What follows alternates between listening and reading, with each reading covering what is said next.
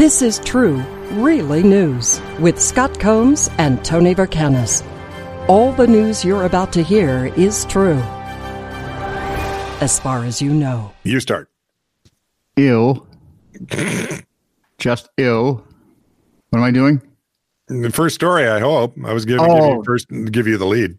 That's right. You can edit all the stupid out, right? So exactly. Like moron. Well, not all the stupid. Copy that. We'd have an eight-second show. You gotta love whenever when a reporter likes to write. A parakeet was taken into police custody last week when its owner was arrested for shoplifting in the Netherlands. There is something seriously wrong in the Netherlands. With the feathered accomplice witnessing the whole thing, said the local cops. Police in Utrecht, outside of Amsterdam, snapped a picture of the bird cooling its claws behind bars, perched next to a half-eaten sandwich. In their Instagram post, police said, "We recently arrested a suspect for shoplifting. During the arrest, we found a witness with the feathers and beak on the suspect's shoulder." A Dutch news organization, R T V Utrecht, actually blurred out the bird's eyes to keep its identity private. Oh, yeah, of course, because it's the bird might sue. He could sing. Utrecht police assured the public the witness was being taken very good care of. Thank you. Though it's unclear at this moment if the feathered fugitive turned stool pigeon on its owner. Oh, good Lord. Hmm. I like that writer. From, uh, wait, uh, another Ohio T V station makes its debut on This Is True wow. News.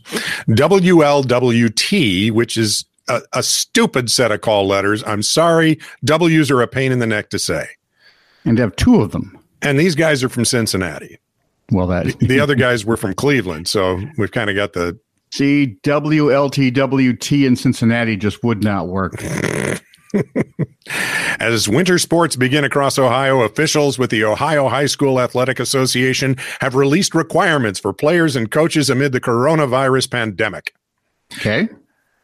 The Ohio State officials are trying their best to implement rules for players and coaches. Among the new rules for a specific winter sport is student-athletes must refrain from handshakes before and after matches. Meh. They're required to wear facial coverings when not actively competing or warming up. Equipment should not be shared. Student-athletes must also sanitize their hands before and after warm-ups at all timeouts and period breaks anytime they leave the competition. Another big change comes from officiating. To conclude the end of match procedure, mm-hmm. an official may point to the winning wrestler mm-hmm. while raising his or her own arm. So I can't so don't tell touch you each number- other until you wrestle. I can't tell you the number of stupid things in there. We're going to roll around all sweaty on a floor, but by God, our hands will be sanitized. uh, it's it's got to be in the water. He wanted cops. This is a great life hack, by the way. You might want to write this down. He wanted okay. cops to see red, so a resourceful Colorado truck driver replaced his busted taillight with a bottle of a red sports drink. Okay. And the cops let him go without a ticket. A Longmont police sergeant pulled over the guy. He's a driver for an oil company. He runs through Denver every couple of weeks while he was on his way to get the light fixed, according to the A B C Denver report. So the photo shows a Longmont police guy with a bottle filled with red liquid, duct taped to the back of the man's truck.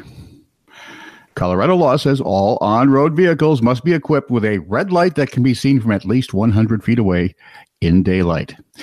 Obviously, said the sergeant, a bottle of refreshing electrolytes doesn't quite fill the bill.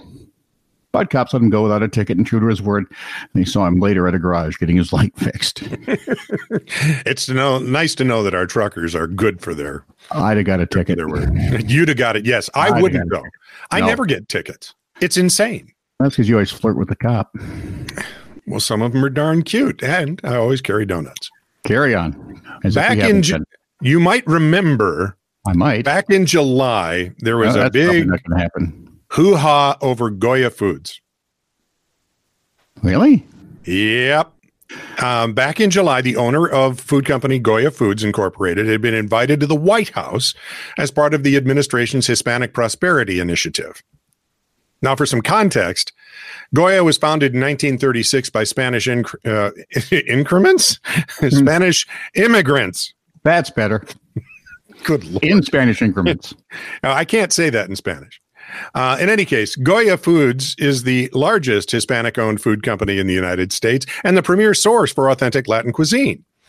Well, in response to this invitation and him accepting it, Alexandria Ocasio-Cortez shared a video of uh, the remarks, his remarks in a tweet saying, "Oh, look, it's the sound of me Googling how to make your own adobo." Minutes later, she shared a screenshot of a text that included a homemade adobo recipe. Mm-hmm. Others of her persuasion followed suit. Last Monday, Uh-oh. the owner of Goya was interviewed on the Michael Barry radio show and said, "When she boycotted us, our sales actually increased a thousand percent. We gave her Employee of the Month for bringing attention to Goya and our adobo." uh, it's only fun until it backfires. This is true.